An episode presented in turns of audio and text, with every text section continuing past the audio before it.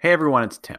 So many weeks back now, I posted on our Instagram account that we would soon be posting a new show, um, a show looking at the history of the old college try. So this is well intentioned, a brainchild of my brother Pat Highland, by the way. So thanks to Pat.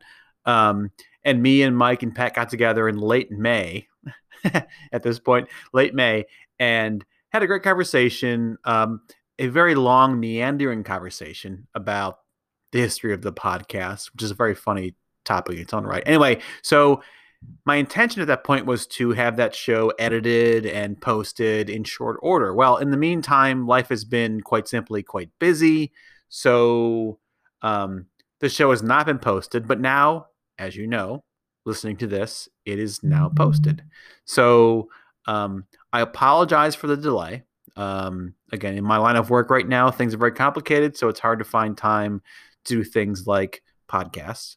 Um, but I think you will enjoy the show. I will say there was a, a segment, it's the news segment, which is now, of course, very outdated, but the news um, items discussed are relevant to you if you care about college football. One other item I will say is me, Mike, and Pat managed to do an entire show an hour plus of the history of this show and somehow not mention um, Sound Guy Bobby. So people who have been longtime listeners know that um, Bobby, my brother-in-law, was an instrumental person in the history of this podcast. There would be no podcast without Bobby. Bobby is the one who created our wonderful intros and our bumpers for gambling and the rest of it. And also basically taught me and Mike, who are like not great at technology, how to do technology. So thank you to Bobby. And also congrats to Bobby on the birth of his new child, Archer. Um, so again, I hope you'll enjoy the show. I know this has been uh, delayed for a long time.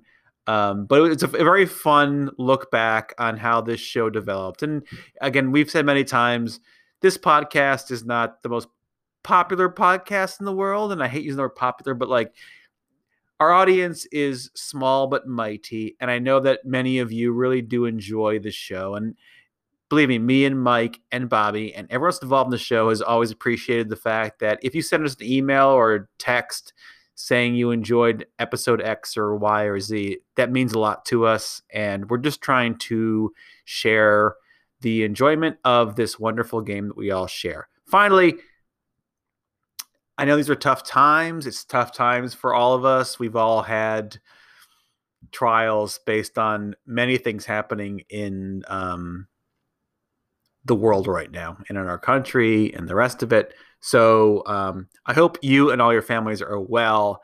And let's hope we have some football this fall. If not, we'll still be here and we will um, do shows and create content to hopefully give you an hour or so of um, normalcy when we can.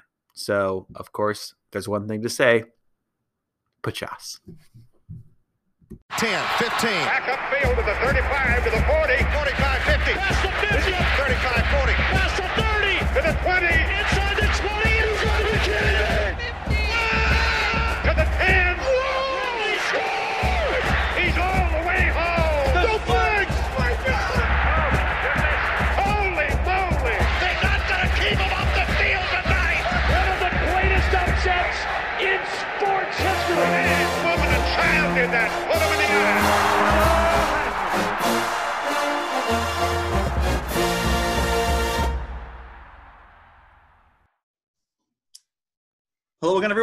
This is the Old College Try. This is your host, Tim Highland. And joining me, as always, is my co host, Mike Unger. The point of this show is an idea from my brother, Patrick Highland Jr., who's going to be joining us for this show. Pat, you can say hi if you want. Hello, everybody. That's my brother, Pat. And Um, Jim joining us via Zoom for the first time ever. This is a first ever Zoom podcast. the first ever Zoom podcast. Yeah. So Patrick um, had the idea of wanting to interview us about the history of the podcast. Now, this is fascinating to me because I never thought about the history of the podcast. And for him to probe our minds, Mike, about the history of this podcast this is going to be fascinating, right? I don't, I don't remember the history of the podcast, so this could be a very short interview. right. But also, you're we're starved for content. Yes, content. Everyone wants That's content these days.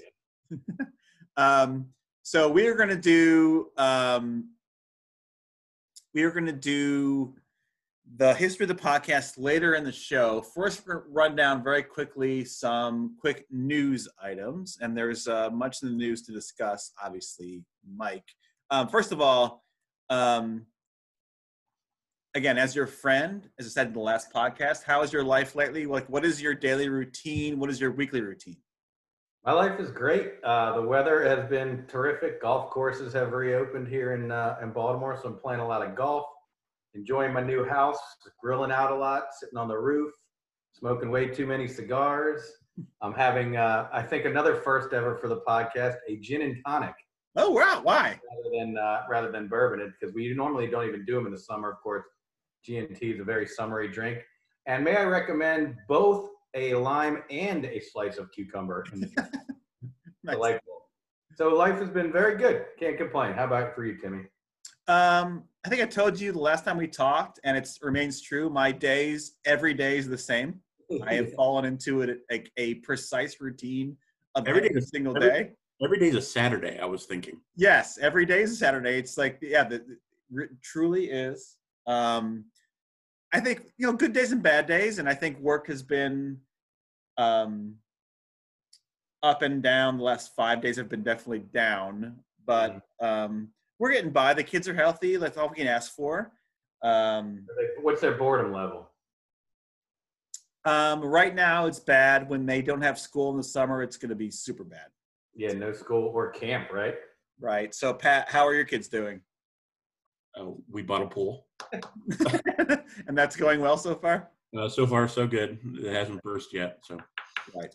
It's going to be a long, long summer I would, for many parents. There's no question Yeah. about it. Yes. Um, now, turning to your guys' next, we have much college football to talk about, but we are at the point now on June 3rd where we have had a somewhat measured return to some sports. And I think, if I'm not incorrect, the two sports we have right now are NASCAR and the Bundesliga. Yes. And I think both of you have partaked in both NASCAR and Bundesliga. I'm wondering if you are enjoying either or both, and what your thoughts are on the experience of watching sports under social condi- conditioning and no fans. Mike, I think the better term would be attempted to watch because uh, I tuned into that first NASCAR race. First of all, it was a rain delay. That was a bad start. yeah. Um, and second of all, one lap in, I was done with NASCAR. Why? It's just it's. I, I hate to be sound ignorant and be stereotypical, but it's very boring. Uh, the soccer, the German soccer, I give a little bit of a, of a leg up, especially because of the great um, propaganda that you sent beforehand, detailing the exciting offensive style of play. Um, very eerie at first watching sports in an empty stadium. You can hear the echo. Right. And I don't know if the German league has done this already, but I've heard other sports, they're going to be piping in crowd noise, at least for the TV audience. They are already doing it, and they're also the German teams are putting um, stacking the stadium, all the seats full of sex dolls. I heard about that. Yes, and also they're exploring the idea of having monitors on seats where individual fans will log in to an app and their face will be projected onto the seat. And, And- will they get the view from that uh, from that perspective from that? No, but their their response to a play will happen in the stadium. ah, that's not a bad idea. Although it's a recipe for all kinds of uh, I know. Um, yeah, but you know, I never, I never realized how important that that crowd noise and crowd participation element would be to live sports. It's going to be the same deal when the NBA is coming back. They just announced pretty much their plan is going to be voted on tomorrow, and it will include your Eastern Conference number nine seed Washington Wizards. Um, and that, that'll be interesting because you know you'll hear the squeak of the shoes, and you know people calling out picks and, and trash talk. And I think the NBA, the NBA would be great fanless of, of all the sports. So I will say again, I, as you might imagine, guys, you know I like soccer. I have watched um, an enormous amount of German soccer over the past uh, couple Mhm. of weeks. To your point, Mike, hearing the coach instruct the players, Mhm. hearing the players um, swear, and the announcers having to apologize over and over again for like the swearing on the field. Like it's fascinating. Um, I heard a game today, and it was like a, it was like a relegation battle type game, and from the start, it was the most vicious, horrible game of soccer. It's like life and death, and you hear that, like you hear it now, because you couldn't hear it before. Um, What language do the players swear in? they all speak different languages. That's what's also Right. fascinating about it. So, Yeah. uh, Pat, have you watched any Bundesliga or NASCAR? NASCAR is easier to watch without fans because the way the angles of the cameras are, you don't really get a sense of the crowd anyway. Right. Uh, Bundesliga just feels like it's a it's like a rec league game that just happens to be by professionals. I think the bigger the stadium, the worse it's going to be without the fans. Like there's something really alluring to, to think about watching NBA players play in kind of a small gym in Orlando on the Disney World campus. I don't know exactly how big the gym's going to be, but it's not NBA size, I don't think. Versus like a giant cavernous, can you imagine, you know, the big house or Beaver Stadium, 110,000 empty seats. I mean, that's going to seem almost like a scrimmage. Right. So some so Real Madrid, who's the biggest club in the world, they have said like they're not going to play their games at their stadium, which Well, holds hundred thousand people. They're gonna they're gonna do it the training ground. Why don't, why don't Penn State go play in like what's the best high school stadium in central Pennsylvania? Why don't they go play their games there? Pat, Like what, what, college what high would- school. State College High School? Yeah, it definitely is. Down the pit. Uh, that that would be sweet. You know, the smaller, the, if you're going to play in empty stadiums, you might as well play in smaller empty stadiums. In my Right. The NFL played the, the the Hall of Fame game was was played in Canton forever on basically a high school field. yeah, yeah, that's cool. All right, guys. Uh, moving on now. College football news is not much of it. Um, some sad news. So, Mike, you told me today. I didn't realize uh, Pat Dye, former Auburn coach, died, and former AD, correct? Yeah, actually, his tenure at Auburn kind of ended in scandal as when he was AD, but he did a he did manage to kind of get himself back into the good graces of, of the school there.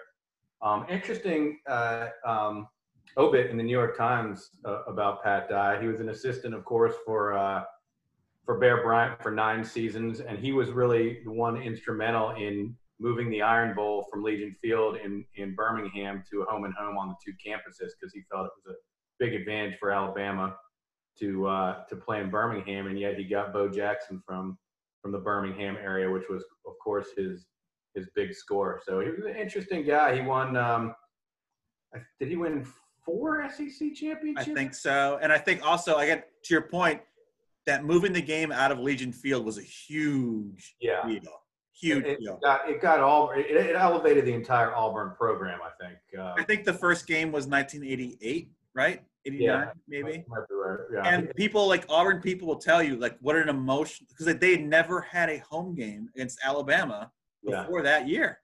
Yeah. Yeah. They were so looked down upon as like the other school. It's like so funny to me. right, right. And he also coached Iowa State, which I thought was kind of interesting. I think every great coach needs to have a stop at Iowa State. Yeah, it's like really, it's a great place to you know go for a few years before you uh, before you improve. Do do you know what Timmy's connection is to Pat Dye? Oh boy, what's this? I forget. Well, Timmy's position coach in high school was uh, uh, Von Weil. Yeah, He played for coach. He played for Auburn. Wild played at Auburn. Yeah. Yeah. Oh, by the way, correction: Pat Dye did not coach at Iowa State, but someone we will be talking about later in this podcast. okay. I conflated my tidbits. So Timmy, you didn't know you were getting SEC coaching. You didn't really know it at the time. Right. I was very fortunate. Again, my high school team. I was my senior year. We had we had a great team, right, Pat? We were um, state semifinals, Division One. I we had five kickers in the roster. I was second string. Mike, do you enjoy that? yeah, they always love second string kicker. And uh, our coach, our kicking coach, was the Jim Von Weil, the former kicker, varsity kicker at Auburn. And he's a, a kid from like Canton who like randomly ended up at Auburn, and he had so many great stories about like trying to acclimate to go from Canton to Auburn. it's fascinating. well, uh, the Pat Dye stops before Auburn as head coach. I just looked up where, um, and I read this earlier. I just confused it.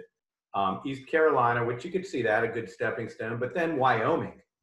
Mm. Can you imagine Pat Dye in Wyoming? That's a weird fit. You know, I think I actually can. Like, yeah, like the South and like that weird part of the country is definitely like kind of the same, isn't it? yeah, I, I don't know. He seems like a tried and true Southern boy to me. all right, another death, uh, Johnny Majors, Mike. So to me, so we all know Johnny Majors as legendary coach at Tennessee and Pitt, of course. Um, I did not know until I read today he was the Heisman runner-up to Paul Hornung in 1956. It's fascinating to me. And it's funny you say we all know him as the legendary coach at Tennessee and Pitt. It's true. But growing up, I mean, I associate him 100% with Tennessee because, you know, that was the era that we were coming of age. But of course, he won his only national title uh, with Pitt in 1976. And he was the one who uh, started his coaching career at Iowa State. Um, next news item: Notre Dame Navy, Mike, was supposed to be played in Dublin this year, which I think is a great, awesome thing. I would love to see a college football game in Dublin and see how the Irish people who are so great respond to college football. I just think it would be fascinating. Oh Um, my God. Yeah, because of you know global pandemic and stuff like that moved now to annapolis now in a typical situation the idea of notre dame playing navy at marine corps um, navy marine corps stadium would be like awesome the question is will will fun be allowed then or no No. Uh, well, first of all, that's the that's the first game of the year. Or Is that the first? Was it going to be the first game of the year in Yes. Dublin? yeah Yeah. So um, by then, I don't. I, I don't know. I, I it's impossible and foolish to predict what's going to happen in two weeks, let alone two months. Um, but that that would be cool. I mean, that's like that'd be an interesting situation. I mean, if anyone could kind of force the the the uh, Naval Academy could force all the midshipmen to go, force them to properly socially distant and not interact at all, and not screw up the rules like everybody else in this country is doing, then you could actually have a game with fans. Seems like it would be a little bit of a disadvantage to Notre Dame though. Right. So Patrick was there. Mike, I think you were there. Were you not there? So this is way back in the day. Random luck of just like circumstance. This was when I was working in Annapolis. Pat and my dad came down to watch a Navy game against TCU. TCU's star tailback at the time was who, Pat? Danian Tomlinson. Danian Tomlinson. We saw him at Navy. He ripped And- it up. Right. Beyond that, though, oh, also, Mike, the coach was Charlie Weatherford. Remember him? Oh yeah. He was a terrible coach. They were so Navy, bad. when, we were, when you were living in Annapolis and we were working in Annapolis, Navy was god awful. just bad. yeah, pre Paul Johnson. What was the highlight of that game? So I would encourage everybody to Google this. Just Google Navy TCU flyover. Um, it's a misnomer. It wasn't really a flyover. It was more of a fly through. Fly in. You Fly in. We were at the top. We were at, we had very bad seats, top of the stadium, and we're we're looking up for that. I don't know if it F sixteen or whatever flew through. We're looking up, and the thing came below our eye level through the stadium. It was crazy. You always get a quality flyover in, at a Navy game. And again, I, I, my brother does not exaggerate. The the plane, we were sitting on um, the Navy sideline. The plane flew from one side of the stadium. he shut his engines off, dropped into the stadium, and then went full throttle. The roar was unbelievable. He was literally below our eye level, and the Navy players went absolutely bonkers. It was their highlight for the day because they got crushed by TCU. Um, but by all counts, that guy lost his wings over that. It was like a total like not. like a Maverick move. What's Top that? Gun. Like Maverick from Top Gun. It totally was. he- he There, I. I've never seen anything like it. And like again, I we do not exaggerate. The plane was in the stadium when he. Google. It, it's Google. I will, Google. I will certainly Google that. But what is it that makes a flyover so exciting at a sporting event? Because I think it's amazing. I love it. I'm, everyone I know loves it. It's really a highlight. But why is it? What is it that makes it so exciting? It's things that are that big, going that fast, and still staying upright. and in the- sounding that loud. I think set like like like the like that sound when he. Power. Yeah, just oh, it was unbelievable. But I mean, That's- I like a flyover, but kind of the most eerie flyover is watching the the B two bomber lead off the Rose Parade, or the Oh yeah. this, this angel of death flying over the Rose Parade. It's just I was going to say that with the, the, the stealth bomb. I saw the stealth bomber do a flyover at the Indy 500 once, and it. First of all, it looks like it's going about 10 miles an hour. Like this thing is going to fall out of the sky. It's not going. Right. Um, but it, you know, it's very, uh, it's very, very exciting. Plus, the I have a sec- I have a second favorite flyover story. Um, I think Mike has been to Army Navy before. Um, Yeah. When I took Jack down to Philly, to see Army Navy, it was like probably four years ago, five years ago now. Um, it was an impromptu, not not during like the official flyover. The, the Army did a Black Hawk flyover of the tailgating scene, and they Ah. were like maybe like maybe 200 feet off the ground. That was awesome. Very intimidating too. They're big, big helicopters. And Tim, didn't didn't you see another Black Hawk flyover recently from your home studio? I there? think today, which I, I didn't want to know where it was going. I don't I don't want to know. Guessing where it was going.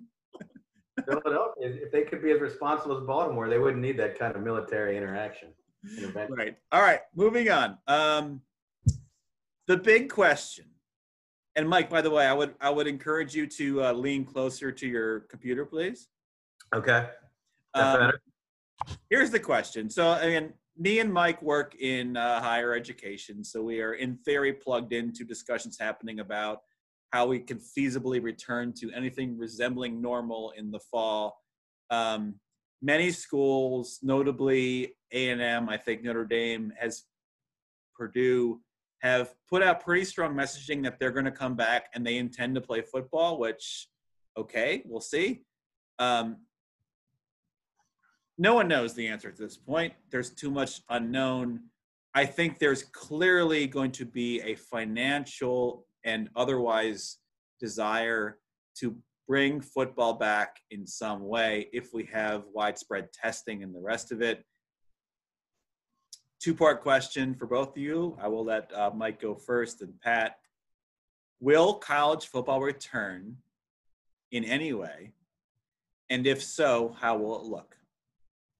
I think college football will return, but I think it I think it very well could be like a conference by conference situation. Yeah. The Power Five conferences, especially the ones at the top with the most incentive to play, aka the ones that will be losing the most money if they don't do it. Uh, SEC, Big Ten, of course, these these conferences will. I mean, you know, maybe the Pac-12 wouldn't. You know, a lot of this breaks down on where are the cases at the time what, what how are the political winds flying you know all these places are different so i think we'll see college football in some form but i'm not sure which form yet but i, I think a lot of the smaller schools may not play What do you think, Pat? I'm, I'm going to be non-political about this and scientific about it. Mm-hmm. I think we'll know three weeks from now because you just had mass gatherings of people Yeah. across the country. Right. If there is not a spike, then that's scientific evidence that it's not going to spread much more. It's it's not going to be right because these we'll see how that comes up. So if that many thousands of groups of people have gotten together and there has not been an appreciable spike, I think a lot of schools or conferences will go, well, that means we can probably play football and not and not have problems. Um, I don't I don't know if it'll be conference by conference. It may be school by school. I, I can see, you know, the whole the whole Cal State system, right?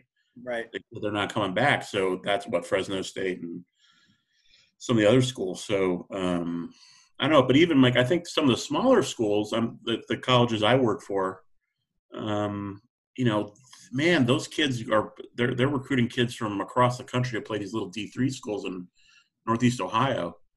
Um, I, they'd be hard pressed to not play because they'll lose those kids. Right. That enrollment's that's important. Um, And you think of a place, let's be honest, a place like A&M, okay, their athletics department is a probably close to $120 million operation every single Mhm. year. And 90% of that money is football. yeah They need to play football. They do. Yeah. Or you're talking about mass layoffs and like losing kids and the rest of it. People are going to try whatever they can to play.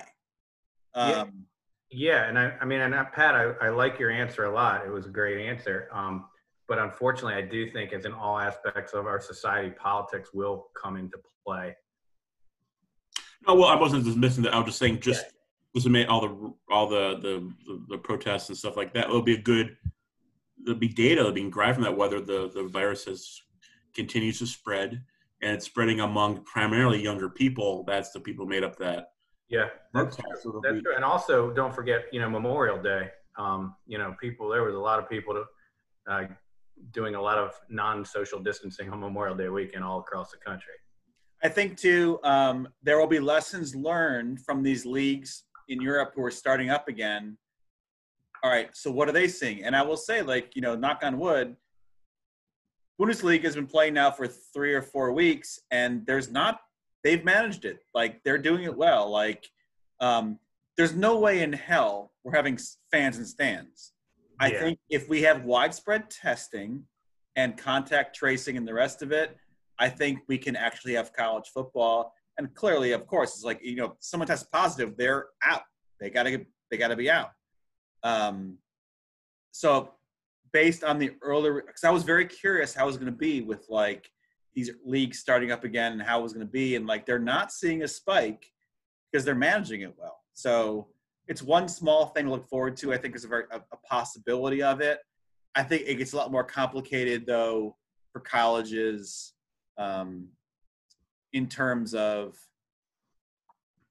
managing. You can manage the kids when they're on campus at practice in class. You can't manage them on Friday night or Saturday night. That's the issue. Always a challenge for the colleges, and, and even in the best of times. Of course. yes. Yeah. Um, all right, so we shall see. Um, so the next part of this show, and this will be very fascinating. So my brother Pat, who um, Mike, I think we agree. Our our audience is very small but very loyal. Is that true to say? yeah, both of those varies are true. so Pat has been a loyal um, follower, and this goes back way back to 1999 when I started sending this stupid email every week to literally Pat and I think my five college friends, my parents, my sister. Um, it was called the College Football Athenium. I love the name Athenium. I thought it was kind of like intellectual and fun. Um, turned into a website, and then it turned into a podcast. And I met you along the way. And Pat thought it'd be fun to kind of uh, explore how we ended up doing this podcast in the first place. So now I will relinquish control of the show to Pat. He will now take control of the show. So, Mike, now you and I are the interviewees, and Pat's in charge. You're going to have to answer most of the questions because I'm not going to remember anything. Well, part of it's about your life, Mike. I'm gonna try. to Uh-oh. oh, okay. Well, Yeah. I'm I'm not sure how much of that I remember either. This is like I'll be like Terry Gross, fresh air here. Um, okay, I'll start with Timmy first because the, the origins of this were which would pre predates Mike you entering the scene. Um, Timmy, what is a maca saying? So I remember the term makasang, and again, I think this was um, related to like again, I sent emails, and this is very embarrassing to you and Neil and who else was on that email chain? My friend What is, by the way, what is Neil's last name? Unger. Unger. Yeah, I know. Yeah. I'm not related. Uh, Scythe and all those guys. So again, I would send emails about. We had this weird email chain where I would like uh, email you guys if I saw someone who looked like someone who was famous but wasn't that person, like James Iha from Smashing Pumpkins and whatnot. But the moccasings, I, remind me, Pat, what was that? I don't. I don't know. You just kind of you created that. That was basically the the genesis of your mass media was sending the stuff on our what the Alta Vista servers we had. Alta Vista, yes, yeah. State. So, so from that you were you you were collegiate football. Oh, you're collegiate writer to begin with Daily Collegian at Penn State. Right. Um, Covering Curtis Enis like he was uh, Herschel well, Walker. well, what, what was your first article about Skiing, the Penn State skiing team. the Penn State? team? down Mount Nittany. they skied somewhere else. I have no idea. It was it was a very painful article to write. It was very I wrote about I wrote about bowling and golf for the, uh, the students. So from there, you so that you went through there, and then you wrote you, the, the, the another genesis of this was you wrote you were the you were your senior year you were awarded the or rewarded or assigned the football beat for Penn the Daily Collegian, correct? yes. It was an awesome. It was a great team that like wildly underachieved. Oh, you, you, you, the you as writers or the football team? No, no, no. The football team. They were. They were. Hold on one second. I can't do it right now. I, sitting over there at my table of my reading material, I have the 1997 Sports Illustrated um, college football preview edition with Joe Jurevicius on the cover, and it's Penn State is number one in the country. They were like so talented. LaVar Arrington was a freshman in that team. Curtis Enis in that team. Brandon Short. Um, so many guys. Um, and they, they they they should have been so much better than they ended up being. They they could have been a national title team. They ended up nine and three. I ended up going to see them play Florida against Spurrier in the Citrus Bowl. I've told Mike many many times like um, what a riot Spurrier was in the press conference, like talking about how much Oh. Penn State sucked. It was fantastic. he was like, he's like, I love, I love, I love Paterno, but Penn State sucked. We kicked their ass. it was, it was a, truly a life changing experience. I, to me, I, I've said many, many times, the greatest game I have ever seen is 1997, Ohio State, Penn State. I think Ohio State was four, Penn State was two. The rosters were stacked. The game was unbelievably exciting. And then I, so there was three of us covering the team. Two guys always went to the Penn State locker room to cover the post game. One guy went to the opposing locker room. I got the opposing locker room that game. I went to John um, Cooper's press conference. He was such a he was such a hick, like such an absolute hick. He was sitting there, and this is back in like Beaver Stadium. Mike, you've been there too, right? It's it's a erector set, right? So the the visitors' locker room is barely even concealed. It's just like kind of like back then it was just kind of like this weird like temporary room and there's this table elevated on this platform and it's like a kind of like a, a picnic table. So you can see everything. And john cooper for the press conference took his shoes off and he was sitting there with his socks. And he was so pissed. I talked to him. He was not happy. And then i, I had to interview andy katzenmoyer Oh God. who was deeply unhappy with the result of the game. Didn't want to talk to me a 20 year old kid um, but like From the other that school. season was amazing. Again, the, that was awesome. Did you just did you try? Because one of our former teammates from high school was on that Ohio State team. Did you even try to talk to Vrabel?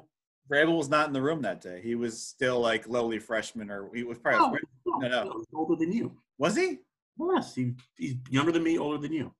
I can't even think of him. Be, like I can't even think of him being having impact in that game. I remember David Boston and Dee Miller were killing it. Um, Joe Germaine was amazing in that game. Who was the other? Stanley Jackson was fantastic. um, but the game that was like the most impactful for me as a person in college football was a few weeks later. Penn State was at that point number three. Michigan was one, I think, and that was the Charles Woodson team, uh, Brian Griese, and I met Keith Jackson in the press box that day. Oh, that's cool.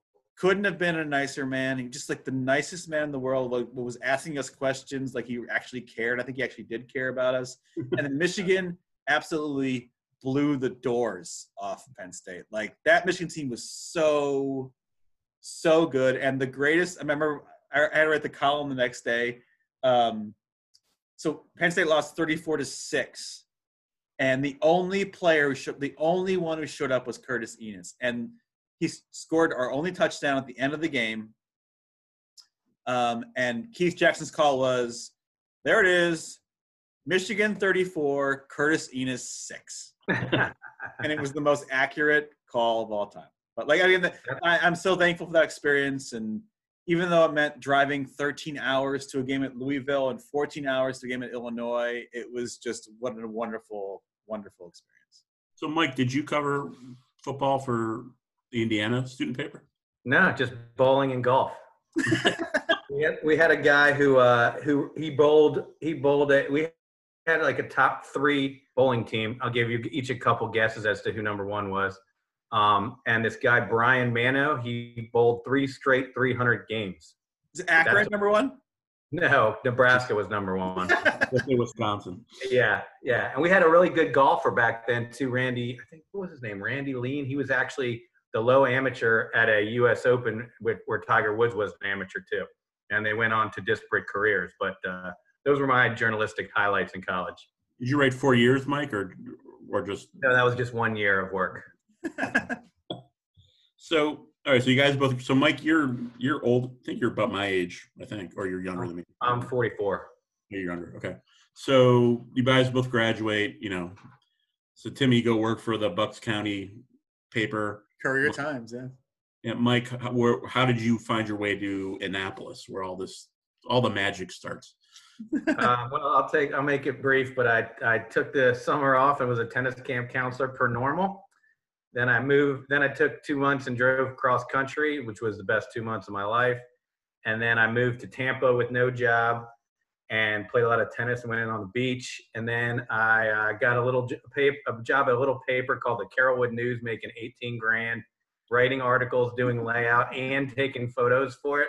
nice. Um, and I worked there for uh, a couple years and then decided I had to move back home after Tampa. Tampa was a great place to be, uh, you know, a 20, 22, 23, 24 year old kid, but I didn't want to, I didn't want to be there too much longer after Wait, I have to ask Mike too. Like, so like, why Tampa? And did you, did you, did you know anybody in Tampa at this point?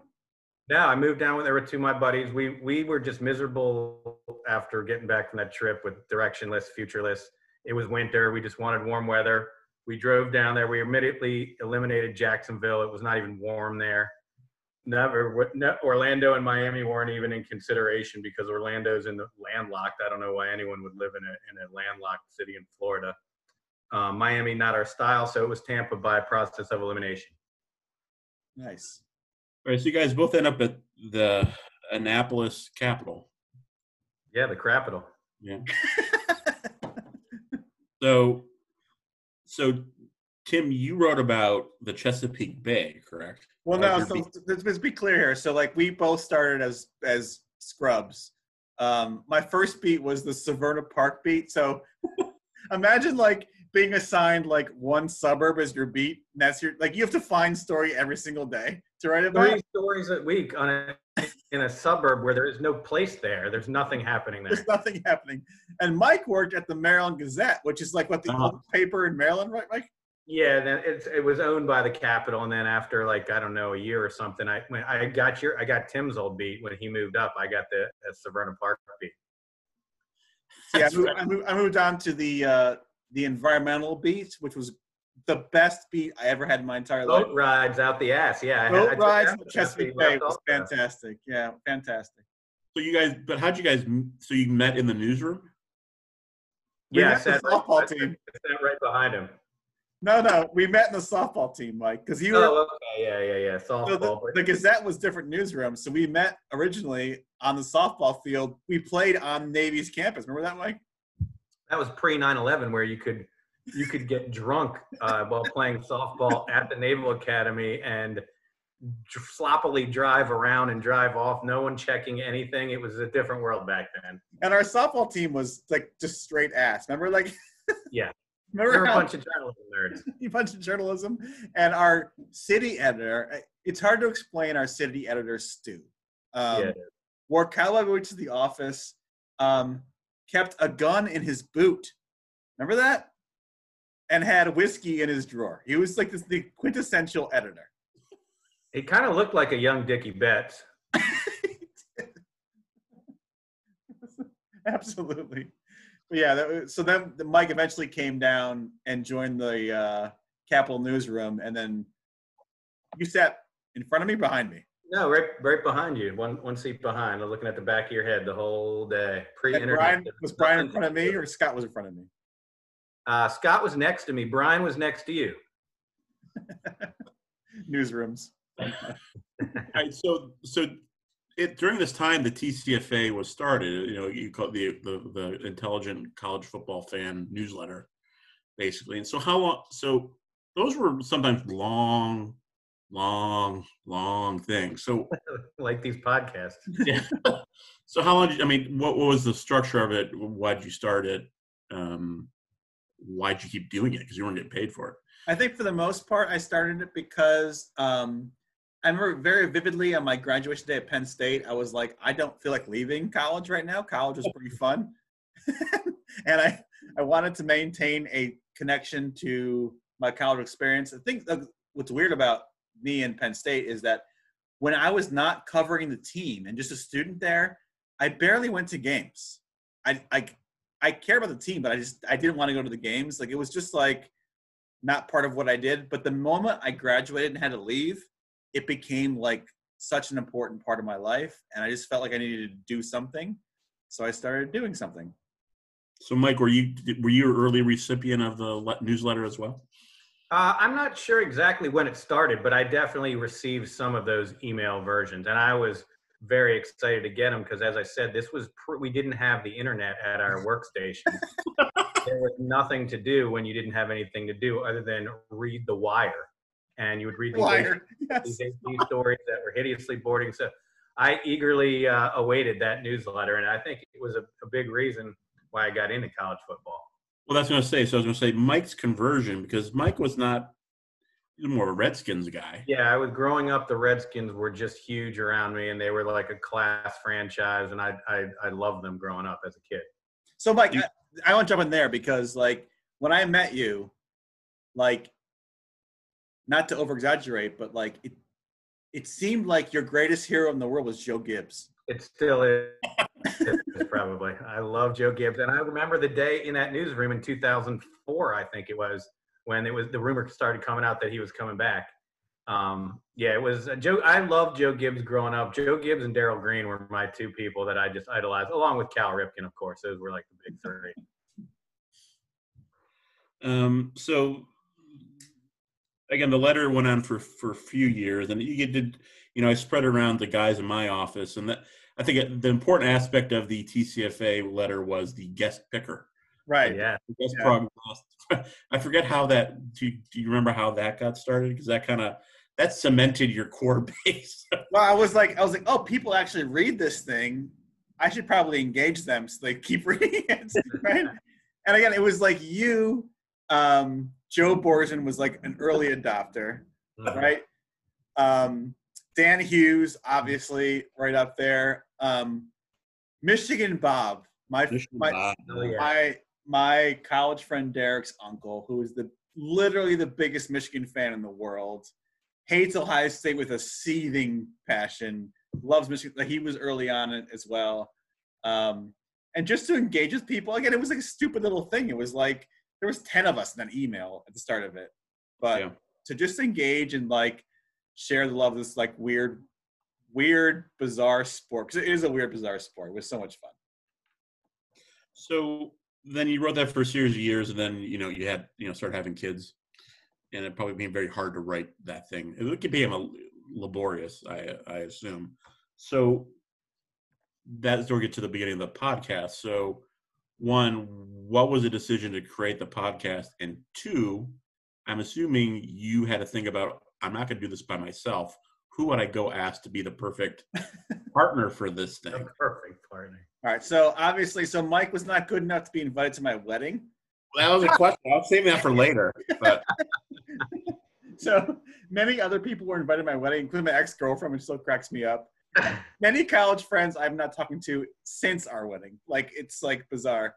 Um, and all of our all of our uh, Annapolis Capital friends were there too, except for Mike.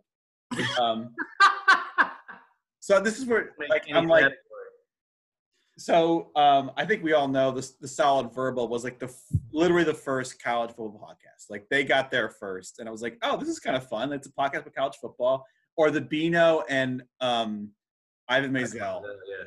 That was just like that was the absolute best. And I was like, all right, like let's try doing a podcast. And if you know Mike, like Mike is a um, very engaging person, and also he's just like any place you go, he's the life of the party. And I'm like, it'd be the perfect guy Why your wedding sucked. perfect guy to, to do the podcast. Um, so I proposed to him. I don't remember your response. I think you were kind of like lukewarm on the whole idea. Like I remain lukewarm all these years later. But I do remember our first episode, exactly where I saw sat in our in our basement in our old house. Me trying to figure out the technology, which is a trial every single time. Right. Year in episode after episode, year after year, the technology fails us constantly. It's really draining. So again, uh, the the first the start of the first puck was so awkward. It was like I was like, "Hi, I'm Tim Highland. Welcome to the TCFA podcast." And like, what killed me was like Mike, who's never awkward, was so. In- I remember your response to this day. So I said, "Hi, this is Tim Highland, host of the TCFA podcast. Here's my co-host, Mike Unger." And Mike said, "Hi." Welcome to our podcast. You got to splice in a go through your files and find a clip of that. Splice it in here. I've been trying to find it, it's like, but it was you were like so like I don't know what to say. I have no idea what to say. I had no idea what I was doing there. No, So we figured it out. So, so with the podcast, you've reached a whole nother group of people. I don't, I don't know your numbers. I don't know how many downloads you have, or, or The numbers are not available. That's why I like to keep it that way. but so you've developed quite a following, uh, especially with the Clemson folks. I just, I just know through this pod. I've never seen them. I have no idea who they are, but they they seem to pester us when we talk too much Ohio football. but tell me about the the the satisfying interactions or the the the the, the sat, uh, satisfaction is right um or pleasant surprises that have come up or engagements you have come up due to the podcast for either of you Didn't we get an email from a guy who uh, lived in Poland? Poland, that was awesome. He said that the two ways that he keeps in touch with college football being in Poland was ESPN College Game Day and our podcast. I thought that was uh, that was the that was the best compliment I've ever gotten. The other one, and I'll never forget it. We were in Cleveland, in Ohio City, Oh yeah, and that guy came up to us and was like, "Tim and Mike." and Aaron was there. Aaron was there, and that guy's wife was there, and she's Yeah. like, "Are you serious?" Like they came to that bar. To we were see- at Great Lakes, weren't we? Great Lakes Great Brewery. Lakes. that was mind blowing, and it's like, again, I, we understand our audience is very small and mighty, but like to have someone come to a bar that we said we were going to be at that like the previous show, and he was actually there, and like, Yeah. have you see us? That was amazing. That was amazing. And then of course we had nothing to talk to him about. We left. him. And remember, he was like, "Oh, honey, these are the guys from the podcast." He was like, "I don't care at all." the uh so but you've like but you've gone on fe- because you've gone on field trip you know your i think your let's say let's say major field trips and minor field trips you know you did your your college tours they've gone to all the different places which has become a tradition um but you've also gone on minor field trips meaning the bore zone talking about the yeah, cool. going to joe borzon's basement So, Mike, that was part of that was part of the my um, somewhat fumbled um, Ohio State planning trip, right? Yeah. Yeah. Mike was Mhm. not a fan of going to the Ohio State Michigan game in November when it was, I think it was nine degrees the morning of the game. It turned out great. It was an it was an awesome experience. It was cold, but it wasn't. You know, it, it did warm up during the day. But it was a great going to Ohio State Michigan game.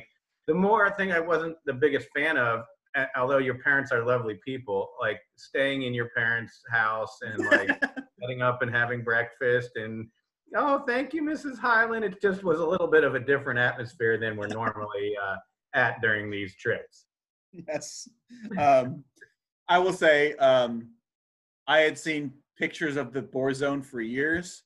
That was an impressive layout. yeah Carefully planned by clearly an engineer's mind. Oh, absolutely. the, the, highlight in my mind that I won't forget is he built wooden cases for his televisions, and he made them such that uh, you couldn't see the scroll on the bottom of the ESPN because he had such a disdain for that, and I, I really appreciate that. That was like during the day, the years where I'm not sure if in these exact years, like every time you know Brett Favre farted or something, it's going to be on that Right. scroll. yeah.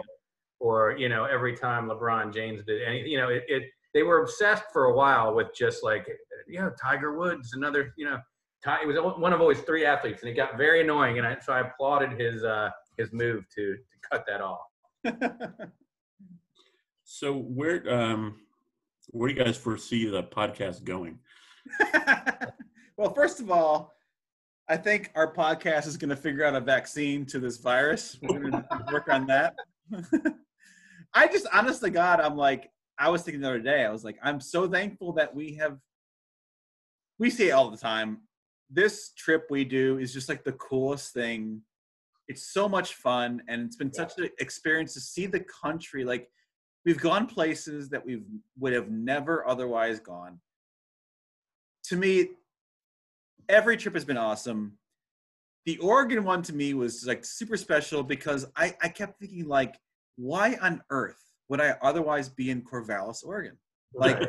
there's no other reason. And what a great little place to go to, right? Yeah. Like, beautiful place. Um, we've seen so many great places and met so many amazing people. There's people that I'm friends with on Facebook. We met on these trips, which is like, how cool is that? Um, Yeah, yeah, no, that's that's great. Especially you. You're a little less kind of a, a regular traveler than I am. Yeah. Although n- right now we travel the same amount, of course. Yeah.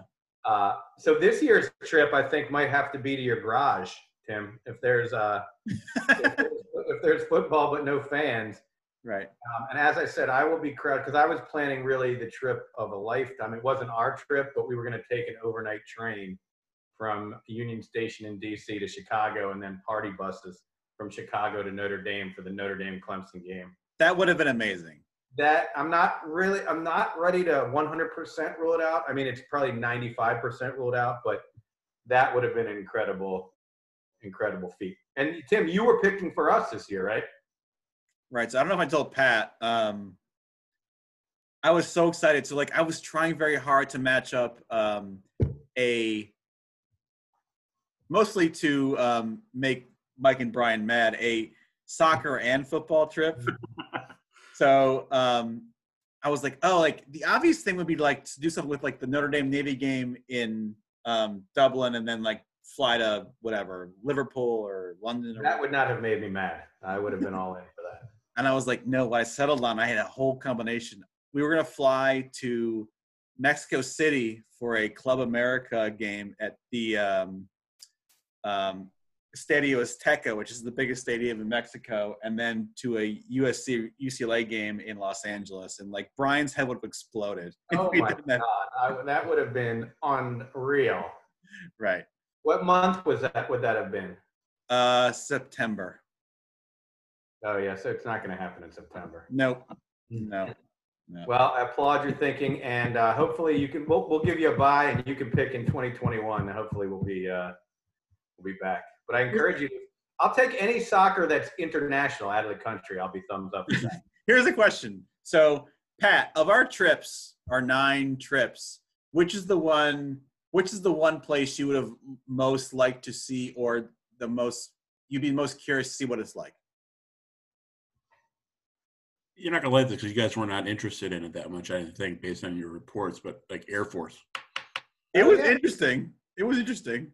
that's just that, Cool. 'cause just the campus and how remote it is, and the you know, um, I was really Yeah, fascinated about Air it's Force. You know, it's neat driving onto the academy, um, and you see, you know, their iconic cathedral, and you see fighter jets up on uh, display. It's pretty cool.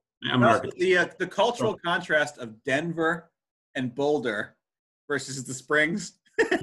it's night and day. Yes. Yes. So, I mean, but I- I'm I'm more interested in like you know, go you guys going to, you know, yeah, like I was at a Yale Harvard game. That was different. Yeah, that'd be cool. Yeah, well, it's cool, I but mean, it we're was different. starting to get to the point. If we keep doing this, and there is college football, uh, you know, we're going to start to hit some of. I- I'd be I'd be interested to. There are a lot of um, one double A programs that have great fan bases that I'd love to go to, um, and things like Harvard, Yale. Uh, yeah, I think I would love to go to some of those. I mean, games. to me, one of the most fascinating things is Amherst Williams with like, like how football survives at these supremely like, let's face it, liberal institutions. Like, Yeah. how are they still playing football? I've been telling. So Pat's been there, Mike. I've been telling you. I, I'm dead serious. Lehigh Lafayette is a riot. It's so much fun. It's so much fun. It's a great game, and people take it so incredibly seriously, and the party is like nothing else. Like Now, here's a question for you guys: If there's no, if there's football with no fans, do you think people will still go to the parking lots and tailgate, or or there's some some stadiums where you can kind of see into the stadium without uh, being in a stadium, especially small places. I don't know if Lehigh is like that. I think what you can do is like you could like what restaurants are like we our, our restaurants open up uh, on Friday. You could say like, all right, come and tailgate with just your family, Yeah. separate from other people. I think that could work actually, Mm-hmm. and I- people will do it. There's no question about it. Oh yeah, definitely. Yeah, I think you guys should like come to like John Carroll Mount Union. is John Now- Carroll good enough to beat them now though? No, that that's the rivalry in the in the Ohio Athletic Conference, or you know, um, trying to think some other ones. Yeah, th- those kinds of things are like New Hampshire versus Maine, or Yeah, yeah. Coast Guard versus Merchant Marine. Like these little festering things that only about 500 people care about, but I'm sure it's intense. care about deeply. Yeah, I, I mean, I always tell people again, it's like um, at Lehigh, if we lose that game, our AD for the next like two weeks, his life is miserable. Like people only want to win that. They don't care about. They want to win that game so Yeah. badly. Pat, to your point about Mount Union, explain to Mike if you can what Mount Union football has been and, and currently is all about.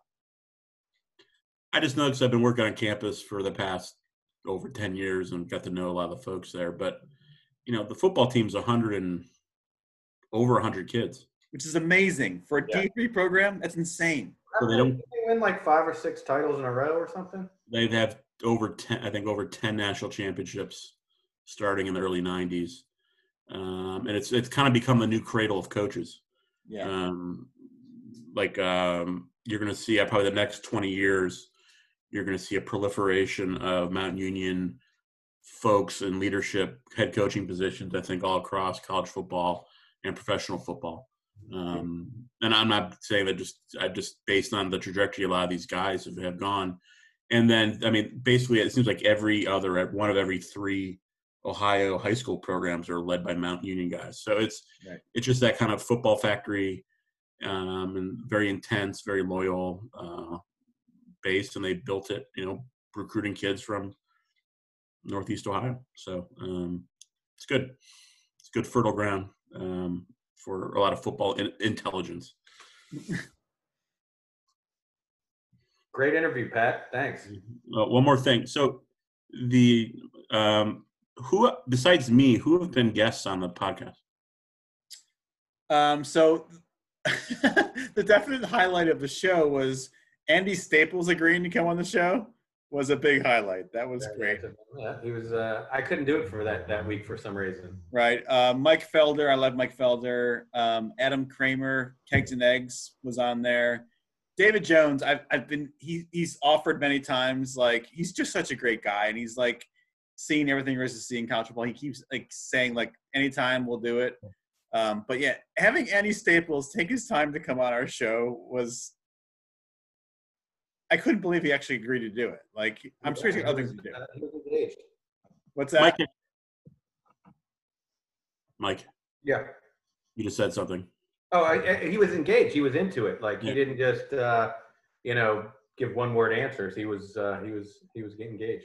And I will kid- say too, like one of the biggest things in the um, the relative popularity of this podcast, um, I wrote something in the immediate wake of the Jerry Sandusky thing at Oh, yeah. Penn State, and um, Staples retweeted it. Um, Scott Van Pelt retweeted it, and all of a sudden, like people knew who I was, and it was like a weird thing to be like in the public about, but like I look back on that thing and what a um what a crazy time that was for Penn State. And I remember I saw I remember like so Staples read it and liked it and shared it, and then we were like um communicating via like Twitter messaging or whatever. And I was like, Andy, like I you know, like my whole faith in this institution that I love so much is like totally shaken and you know, I what's my next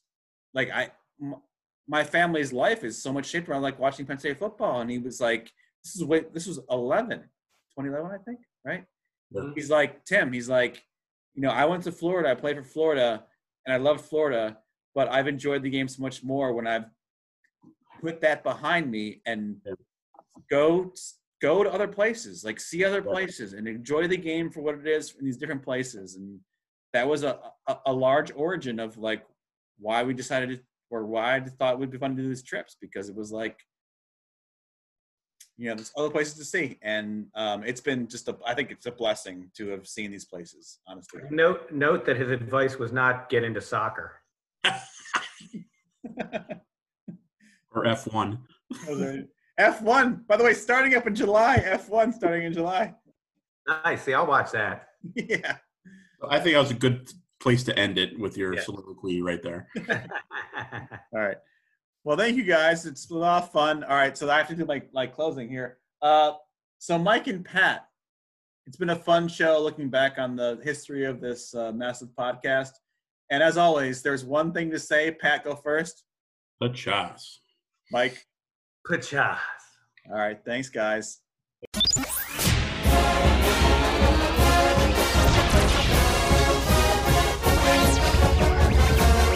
Thank you for listening to the TCFA podcast. For more college football news and wit, visit intelligentcollegefootball.com.